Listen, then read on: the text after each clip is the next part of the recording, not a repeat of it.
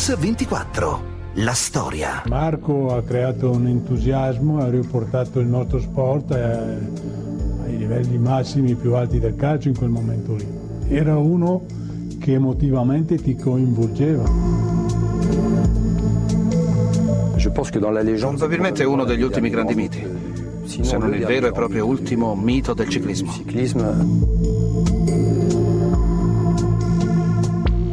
Lui è passato da eroe nazionale, da eroe nazionale, ripeto, eroe, eroe nazionale, a uno che insomma si, si era comportato male, aveva tradito, aveva ingannato e questo è tremendo. Io credo che sia morto a Madonna di Campiglio. Sicuramente per lui Madonna di Campiglio è stato un qualcosa di devastante. Non ha mai accettato quel verdetto. Per me Marco non è morto, per me Marco un, ha una corsa e che aspetto che un giorno torni a casa. E infatti Marco Pantani ancora oggi è vivo nel cuore di tutti. Il pirata è stato un'icona, un divo suo malgrado, un grande campione che ha entusiasmato milioni di italiani. Nel giugno del 98 ha vinto consecutivamente il Giro d'Italia e Tour de France, un'impresa che tra gli italiani era riuscita solo a Fausto Coppi. Ma quella di Pantani è una vita straordinaria fatta di trionfi, di dolori, di misteri. Quando è morto nel febbraio del 2004, dieci anni fa, aveva solo 34 anni, aveva vinto poco, ma aveva vinto sempre in modo straordinario. E poi la sua vita era entrata in un tunnel da cui il pirata non era più riuscito a uscire. E ancora oggi molti si chiedono cosa sia successo veramente in quella vita spezzata. Ognuno cerca, e lo sentiremo, almeno un pezzo di verità e allora prima di celebrare il campione occorre cercare di capire, di capire com'è morto Marco Pantani e perché. Quali zone d'ombra restano su quella tragedia, quali invece sono ormai definitivamente chiarite. E il sorriso un po' triste di quegli occhi in salita. È un ricordo sbiadito vai, vai, vai,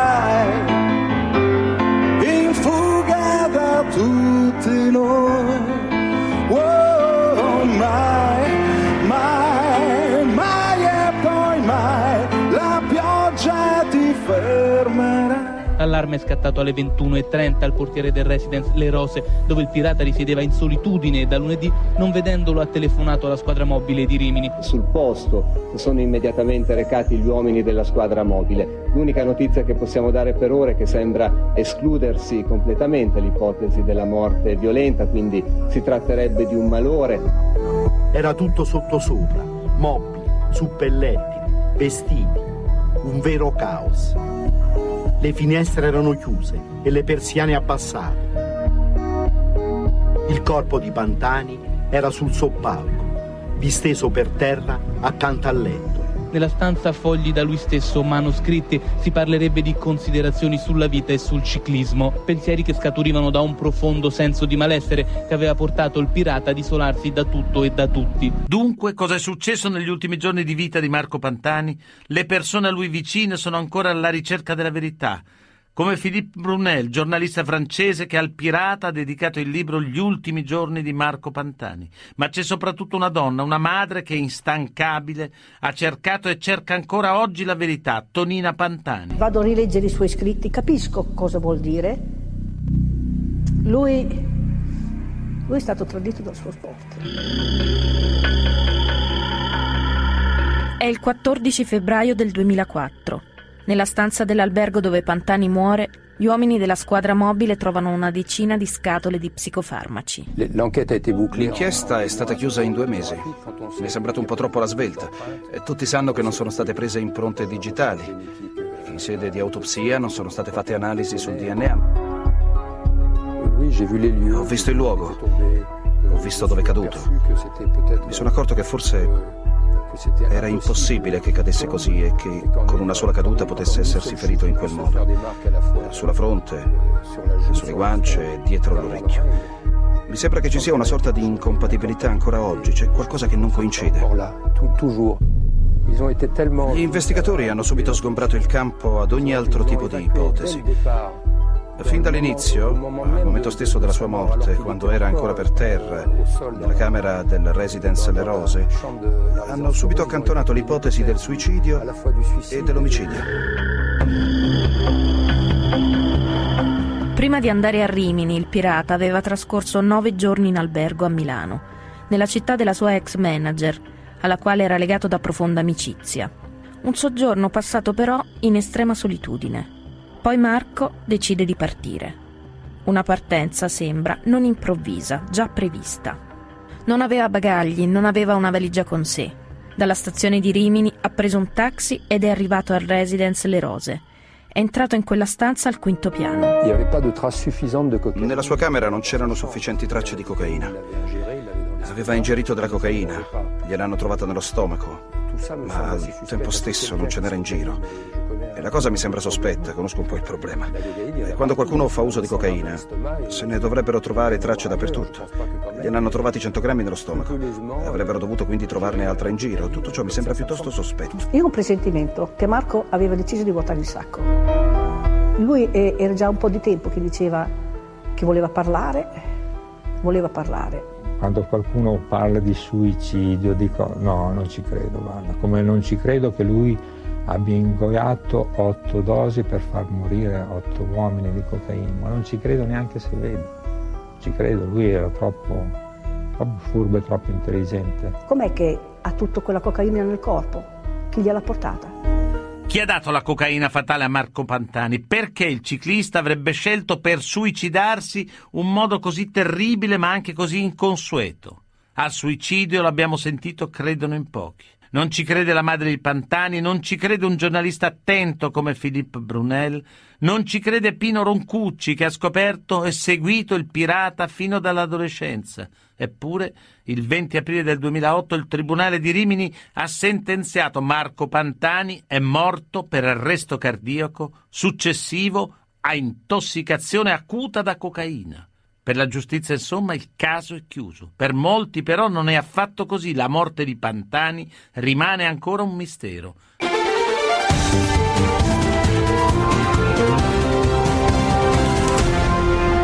Mix 24. La storia. Bentornati, Marco Pantani è il protagonista della storia che raccontiamo oggi a Mix 24. Il 14 febbraio del 2004, nel giorno di San Valentino, il pirata muore. Solo, senza amore, senza amici, senza nessuno in grado di aiutarlo, in un pomeriggio d'inverno, in una delle tante pensioni della Riviera Romagnola, a due passi da casa sua. La grande accusata è la cocaina. Ma quando è arrivata la droga nella vita di questo campione? Lo ricostruiscono due donne per lui molto importanti, Tonina Pantani, la madre, e Manuela Ronchi, la manager. Noi eh, così direttamente cocaina, sostanza, che cavolo è, non ne parlavamo. Io parlavo, gli, gli parlavo della, delle sue ansie, del suo stato d'animo. Non parlavo mai di cocaina. Lui a me l'ha confidato eh, adesso le date non farmi perché ho un po' rimosso, però immagina settembre più o meno 2000, eh, del 99, sarebbe stato escluso il Giro d'Italia a giugno e a settembre è lui che me l'ha confidato. Poi da quando, da quanto, non lo so. Stava scrivendo una lettera a Fogar. Io andavo in casa sua a fare le pulizie tutte le mattine, andai di sopra nello studio, ho visto questa lettera che diceva che lui è caduto in una cosa brutta a cocaina, ma dopo la sua vita da sportivo. E dice chiedo scusa a tutti quelli che hanno creduto in Pantani, ma io il mio lavoro l'ho fatto da pulito. Poi non mi ricordo, io è lì che mi sono accorta che Marco usava cocaina. Io mi sono immaginata un uomo che ha dominato le montagne e ha dominato la fatica. Quando ha scoperto che lì non dominava lui ma era dominato, ha iniziato a sfidarla e lì è stata la fine. Marco ha sbagliato a cadere la cocaina. Marco ha sbagliato lì e, e ho, detto, l'ho detto anche più di una volta, faccio fatica a perdonarlo. Tanto io ne esco quando voglio, è la classica, non è vero. E quindi, e anche lui che era un orgoglioso non voleva ammettere a se stesso che, che lì non è riuscito a essere fatta. Marco era contrario alla droga, Marco faceva le manifestazioni contro la droga.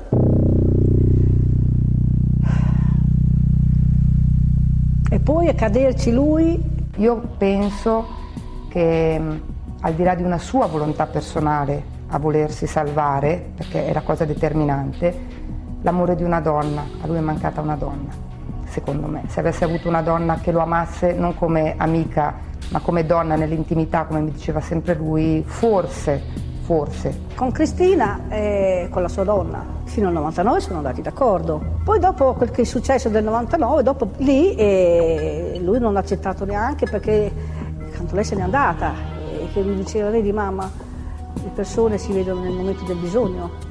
Ora ho bisogno io e lei se ne va. Probabilmente non era più forte di lui, ma più debole di lui e quindi si è spaventata anche lei della situazione. Ma io di preciso preciso non l'ho saputo che lei aspettava un bambino. Il bambino lo avrebbe, lo avrebbe aiutato molto.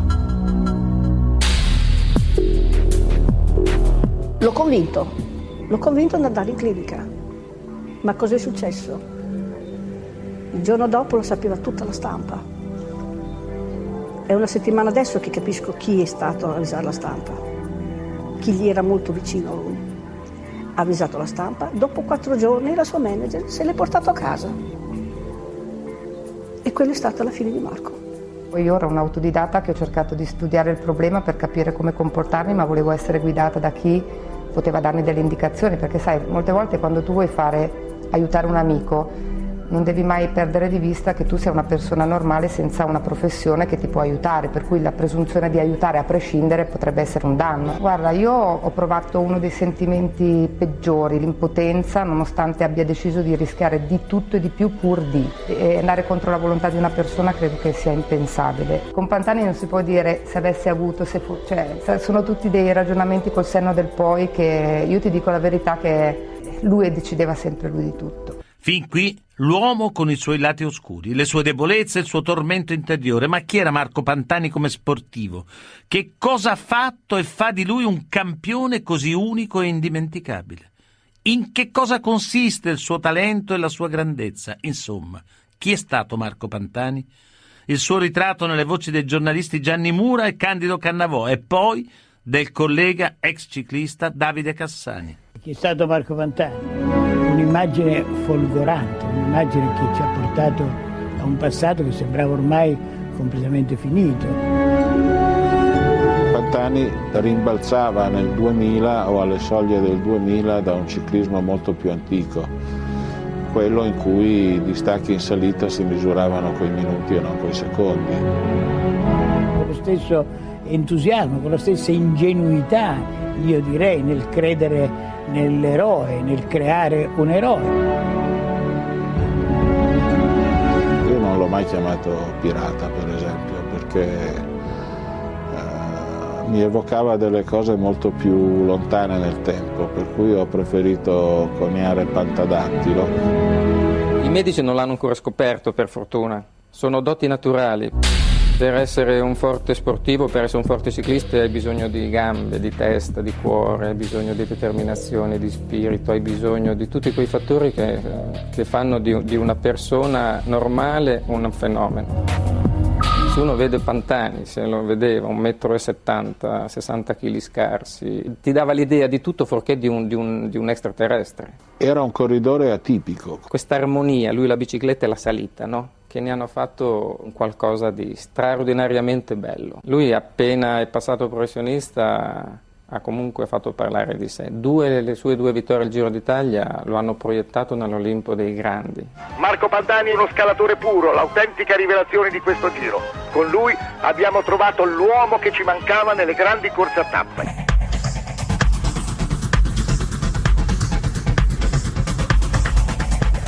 Di quelli che ho visto io dal 64 a oggi nessun italiano in salita ha suscitato gli entusiasmi di Pantani, anche perché c'era qualcosa dell'attore in Pantani, o del mistico anche, diciamo dell'attore mistico, questo liberarsi progressivamente della bandana, del berrettino, una volta anche di un orecchino, questo alleggerirsi man mano che saliva, è come se volesse avvisare gli altri che preparava l'attacco.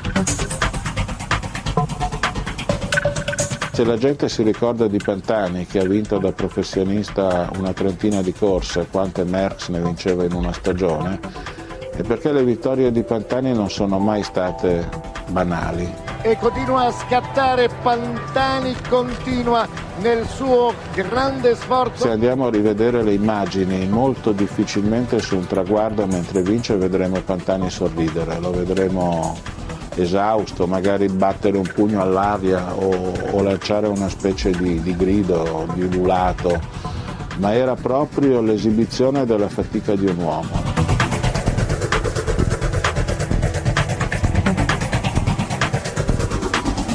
La risposta sul perché andava così forte in salita, cioè per abbreviare la mia agonia, io so che l'ha detto perché l'ha detto a me e non è che me l'hanno riportata.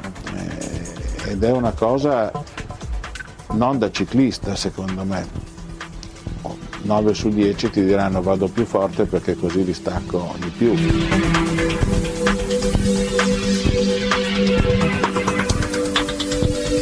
Non era uno che si accontentava, eh, non era uno che pensava in piccolo. Ufficiale Pantani e Maglia Rosa. Nel 1998 Pantani sale sul gradino più alto del podio e trionfa al Tour de France. A distanza di 33 anni, un italiano torna a vincere la prestigiosa gara ciclistica. Prima di lui Felice Gimondi, maglia gialla nel 1965. Ma il Pantani che mi viene in mente direi che ti viene facile dire quando sono andato sul podio a Parigi con lui, italiano che 33 anni dopo di me vinceva il Tour.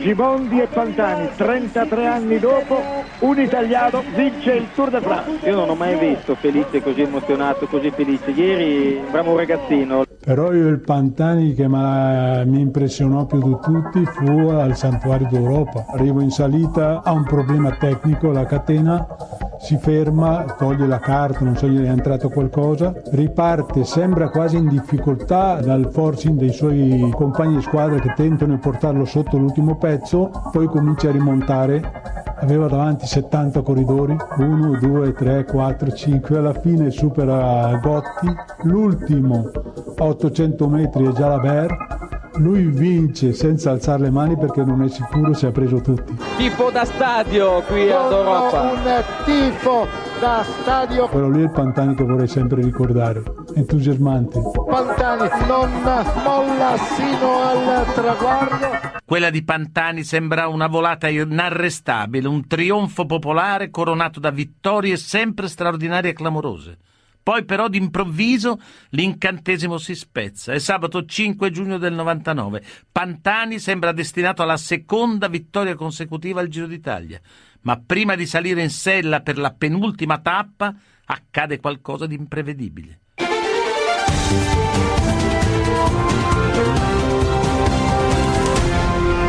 Mix 24. La storia. Bentornati a Mix24, all'apice della sua carriera da ciclista, a poche pedalate dalla seconda vittoria al Giro d'Italia, Marco Pantani viene trovato positivo al controllo antidoping.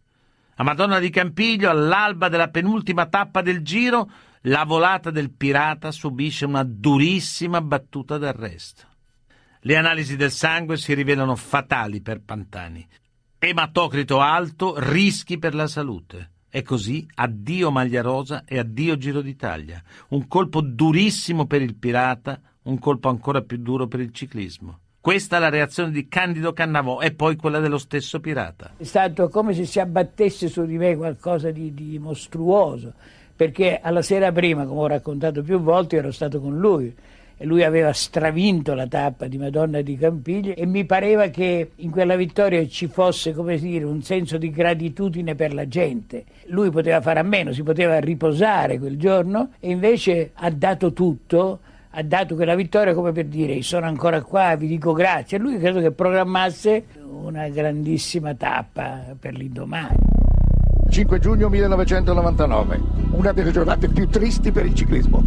E alle sette dell'indomani quando picchiano alla mia porta era Castellano e un grido Pantani, Pantani, hanno preso Pantani per me è come se crollasse il mondo, guarda. Veramente ho una sensazione di sgomento ancora a parlarne. Eh, io sono stato controllato eh, già due volte, avevo già la maglia rosa, avevo 46 d'ematocrito e oggi eh, mi sveglio con una sorpresa, credo che c'è qualcosa sicuramente eh, di, eh, di strano. C'erano due tipi di controlli, uno del CONI che entrava nel progetto Io proteggo la salute, eccetera, e, e gli altri erano quelli della Federazione Internazionale, questi due.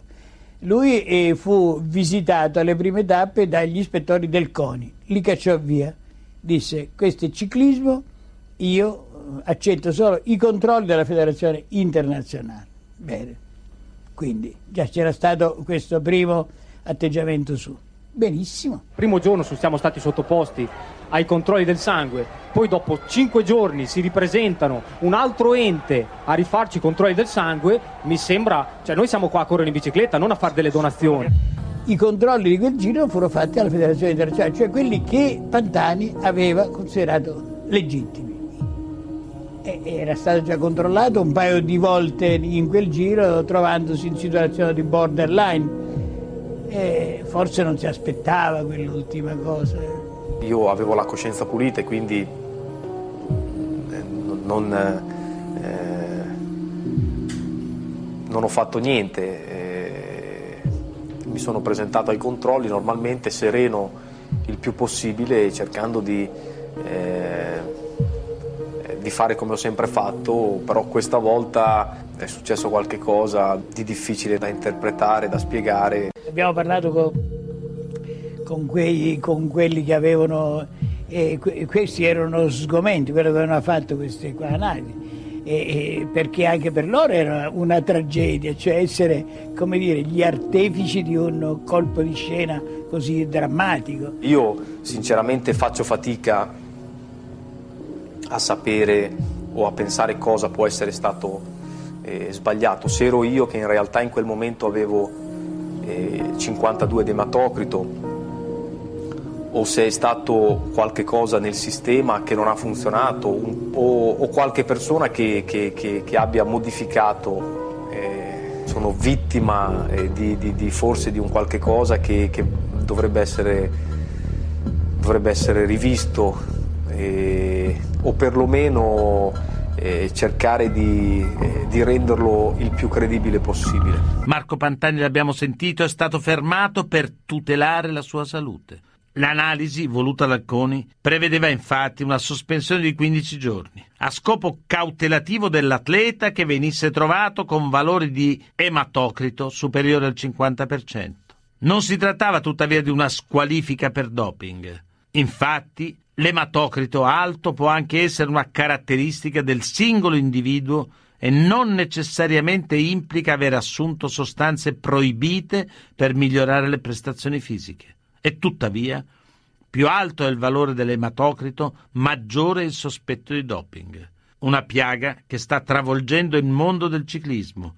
Sentiamo Gianni Mura, Pino Roncucci, prima allenatore del Pirata, e Felice Gimondi. Da qualche parte un paletto dovevano metterlo comunque, perché dal 90 in poi il doping è stata una cosa eh, massiccia veramente ed era un doping forte e pericoloso, non come le pastigliette degli anni 60. I corridori per loro era diventato una cosa normale e c'era questo 50%, se io non supero quello sono a posto, sono tranquillo, sono pulito, sono così. E questo per me è stato un, un'arma a doppio taglio quel 50%, perché si sono sentiti così, liberi di, di, di andare.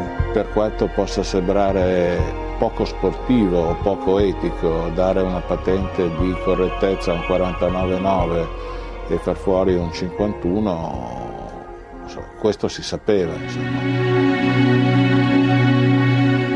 comunicato ufficiale ha sancito la fine del giro per Marco Pantani. Il tasso d'ematocrito presente questa mattina nel sangue del pirata è risultato superiore ai valori consentiti, 52 contro i 50 fissati come livello limite. Venne estromesso dal giro pur considerando che gli altri suoi avversari, senza voler fare nomi, uno aveva 59, uno 59, no, uno aveva 49, scusami, uno 49,5, quindi non eravamo molto lontani. Credo che questo, questo ematocrito, condizionabile da molti fattori, dal, dallo stato d'animo, eh, dalla disidratazione, dallo stress, da, da, da un'infinità di, di, di, fattori, non deve essere l'unico, l'unico elemento per giudicare un atleta. Io in poche parole mi sono trovato eh, a pagare un prezzo molto caro per questo 2% in più di ematocrito e, insomma non, non credo lontanamente di essere un dopato. Non è mai stato trovato positivo, questo è vero. Tutti gli esami e i controlli che ha fatto li ha passati e quindi c'è solo questo ematocrito in tutta la carriera di Madonna di Campiglio. Marco Pantani ha la coscienza pulita e del resto non è mai stato trovato positivo al doping. E allora cos'è successo a Madonna di Campiglio? È stato un complotto contro di lui oppure è stato un banale, tragico errore nelle analisi? Eppure, dopo Madonna di Campiglio, per il pirata niente sarà più come prima. Ancora le voci di Cannavò, Gimondi e dello stesso Pantani. Qualche presunto amico è sparito e mi ha addirittura giudicato eh, senza avere forse nemmeno le prove eh, della mia innocenza. Qualcuno addirittura ha parlato di, di doping. Guarda che non sei il primo, guarda che è capitato a molti, guarda che c'è stato me, che c'è stato anche Tino, ma poi anche i minori, tutti sono stati presi, eh, fino a Chiappucci io dico. Tutti abbiamo avuto problemi doping, anch'io l'ho avuto, Mers l'ha avuto, ma abbiamo, abbiamo avuto la fortuna di superarli continuando a fare il nostro mestiere, continuando a correre. Ma era diverso, cioè lui eh, ha fatto un tonfo troppo dall'astro, troppo dall'astro. Io credo che eh, nel ciclismo e nello sport esiste il doping e credo che sempre esisterà, perché la ricerca del doping va un po' più a rilento fatta la regola trovato l'inganno. Devo dire che ripartire questa volta, sono ripartito dopo dei grossi incidenti, ma moralmente questa volta credo che abbiamo toccato il fondo.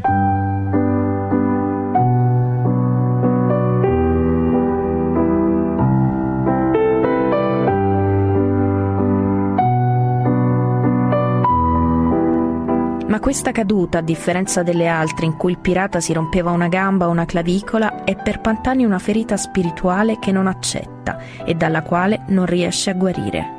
Raccontano lo stato d'animo del ciclista il giornalista Philippe Brunel, Davide Cassani e Pino Roncucci. Credo che Marco non sia riuscito a riprendersi. Si è sentito umiliato. Ha lasciato Madonna di Campiglio circondato da quattro carabinieri il che ha dato la sensazione che ad abbandonare una corsa non fosse un campione del ciclismo, quanto piuttosto un delinquente da trascinare in carcere. C'era un qualcosa di delittuoso nello sguardo che tutto il mondo ha posato su di lui mentre lo portavano via da Madonna di Campiglio. Ed è proprio per questo che non è riuscito a farcela, che non è riuscito a superare questa umiliazione pubblica. L'accanimento nei confronti di Pantani dopo Madonna di Campiglio c'è stato non è stato difeso a dovere né dalla federazione né da tanti altri organi. Si è ritrovato praticamente solo a combattere contro il mondo intero. Un giorno gli aveva fatto visita il presidente della Federazione Ciclistica Italiana Giancarlo Ceruti. Il loro era stato un incontro turbinoso. Devi confessare di esserti dopato, aveva detto Ceruti a Pantani. Fallo e le cose torneranno come prima ti dirò, io per quante volte gli abbia parlato, lui era convintissimo di essere stato ingannato. E, e, tra l'altro per il carattere che si è ritrovato non ha trovato la strada migliore che, che quella di un paradiso che era artificiale. E la sua frasettina sempre, ma però Madonna di Campiglio mi hanno fregato.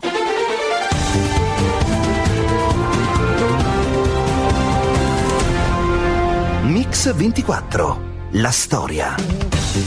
Bentornati a Mix 24, siamo all'epilogo della storia di Marco Pantani. Madonna di Campiglio rappresenta per il campione un punto di non ritorno, una ferita aperta nell'anima che il pirata fa fatica a sanare. Quella semplice sospensione di 15 giorni si trasforma nel calvario del campione. Da quel giorno infatti il pirata diventa troppo in fretta e troppo semplicisticamente il simbolo degli atleti dopati. È un linciaggio mediatico che, come sempre accade, distrugge l'uomo prima che il campione.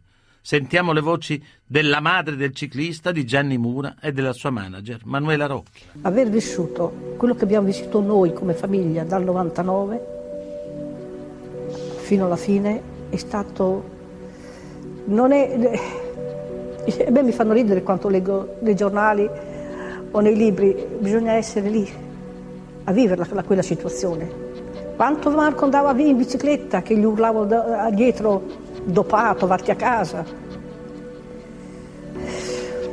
Non era facile né per lui né per noi.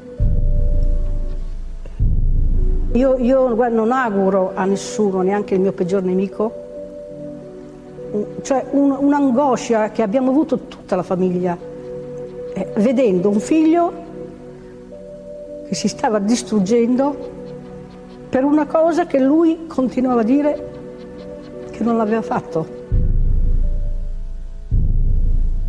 Era stato un mese o due prima di morire, mi disse, mi ha appoggiato le braccia sulle spalle e mi ha detto, ma guardami negli occhi. Mi ha detto, tu le soffri per il giudizio della gente. E io ho detto, no Marco, a me non me ne frega proprio niente della gente, però mi cadevano le lacrime. E lui mi ha detto, non sei sincera neanche te, ma... A volte noi pensiamo che i campioni siano tutti fatti di, di granito e che possano attraversare a nuoto gli oceani e magari si perdono in una pozzanghera. E questo è il caso di Pantani. Secondo me Marco ha confuso involontariamente l'essere Marco Pantani dalla missione che lui aveva con la bicicletta. Nel momento che gli è stata tolta la credibilità sulla bicicletta è finito anche l'essere Marco Pantani, quindi la confusione del ruolo dell'essere uomo, della missione dell'essere atleta non ha, non, è cessata nel momento in cui lui non si sentiva più credibile. La bicicletta è stata la sua vita, sì, ma purtroppo è stata anche la sua morte.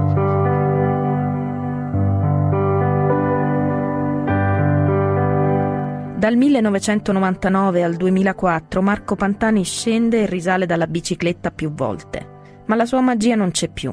Tenta un ricovero per curare la depressione, ma il suo destino sembra ormai segnato. Gli ultimi assalti in salita sono nel Giro d'Italia del 2003, otto mesi prima della sua morte. Io quel giorno cercai di chiamarlo alle 5 perché non so che cosa avevo, ma sentivo la necessità di parlare con lui perché avevo paura. Avevo paura che succedesse qualcosa. Era mezzogiorno, io ho fatto le telefonate a tutti, a tutti, per, per sapere se avevano visto Marco. Telefono anche mia figlia di dire di andare a casa di Marco per vedere se c'era la macchina in garage. Dice mamma sono già qui, ma la macchina è qui, Marco non è venuto. Marco in quel momento stava morendo. Sera di San Valentino, mentre tornavo da cena con mia moglie, mi telefonò Ildo Serantoni, giornalista di Bermi, dice ma la sai? Ero a casa con mia moglie davanti alla televisione. Io ero in casa che guardavo la televisione e mi ha telefonato un mio ex corridore, Patrick Martini, che disse Pino cambia canale se non hai visto niente. Buonasera dal TG3, apriamo questa edizione del giornale con una notizia drammatica che è arrivata da pochi minuti in redazione. Stavo guardando la televisione a casa e hanno annunciato che erano trovato Marco morto, Era, ricordo benissimo, sì.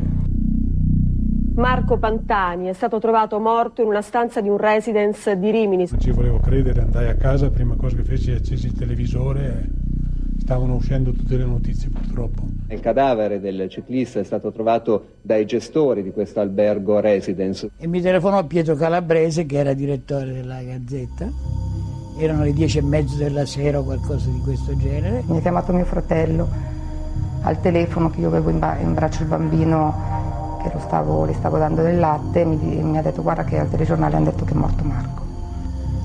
Il che io con mia moglie, guarda, quando abbiamo sentito, non mi vergogno di dire, ho pianto, ma ho pianto veramente. E poi ho girato, ho acceso la televisione purtroppo. Alla sera ci telefono lei. Ho chiamato i genitori che erano in Grecia chiamato prima Tonina, poi non prendeva il telefono, ho chiamato Paolo e... Pensa che io dal 99 non spegnevo più il cellulare neanche di notte. Io quella sera ho spento il cellulare. Mio marito che lo spegne sempre, lo tenete acceso. ho avuto purtroppo questo ingrato compito di, di dare la notizia. Come mi sono infilata a letto, il cellulare di Paolo suona ed era lei che diceva che Marco era morto. E quindi l'emozione dell'annuncio si è trasferito subito su un computer per fare un pezzo che commemorasse Pantani come alle 11 della sera.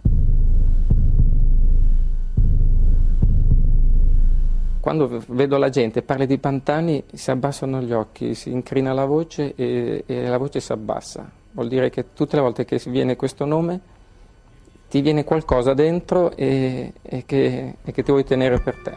Normalmente chi fa il nostro lavoro ha sette vite, quindi pensavo sempre sarà un momento difficile ma poi lo supererà. Invece purtroppo non mi aspettavo una fine del genere così, così desolata, così tragica, così solitaria, così triste, ma dalle ultime notizie che arrivavano dalla riviera si era capito che non, non sarebbe più tornato a correre e che si stava rovinando. Io credo che avremmo vissuto delle stagioni sportive da sogno, proprio nello sport che è fatto apposta per far sognare, cioè far sognare partendo dalle cose più, più elementari della vita, cioè dalla fatica, dalla speranza, dalla lunga strada, dalle salite, dalle discese. Ho una foto di Marco eh, non vestito da ciclista, vestito normale, ragazzino. Io gli parlo tutte le sere quando mi vado a letto e tutti guardano le foto di, di, ciclismo, sì Marco è stato un ciclista, però per me eh, forse quelli lì sono, non so, gli anni che eh, non era più mio Marco. Era più della gente Marco, non era più di mio Marco. La cosa più grande non è che è mancato Pantani, ma è mancato Marco, l'uomo, 34 anni. Pantani il ciclismo può star senza lui e la sua famiglia no. È come se Pantani si, si sdoppiasse, ce ne sono due. Ho davanti a me tutto l'uomo che è morto, ma contemporaneamente questo personaggio da romanzo, con la sua tragedia, mi verrebbe voglia di dire. Eh, che questo aggiunge qualcosa di misterioso ad un individuo che ha cercato, eh, in un certo senso, anche di, di costruire un personaggio a misura di se stesso. E questo personaggio era l'altro Pantani. L'altro Pantani. Andate via! Andate via! Via! Via! Andate via tutti! Tutti me l'avete ucciso voi! Come vostri schiavi! Andate via! Andate via! Andate via! Avete rispetto zero per morto! Andate via! È stata una grande tragedia.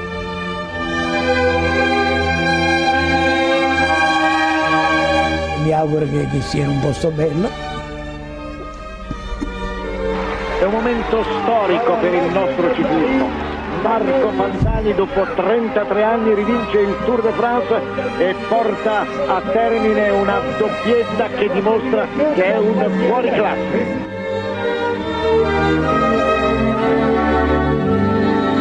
Mix 24 torna lunedì in diretta come sempre alle 9 un ringraziamento a Alessandro Longoni, Antonella Migliaccio, Rachele Bonanni e il mitico stagista Manuel Guerrini in redazione, Alessandro Chiappini e Valerio Rocchetti in regia. Buon fine settimana.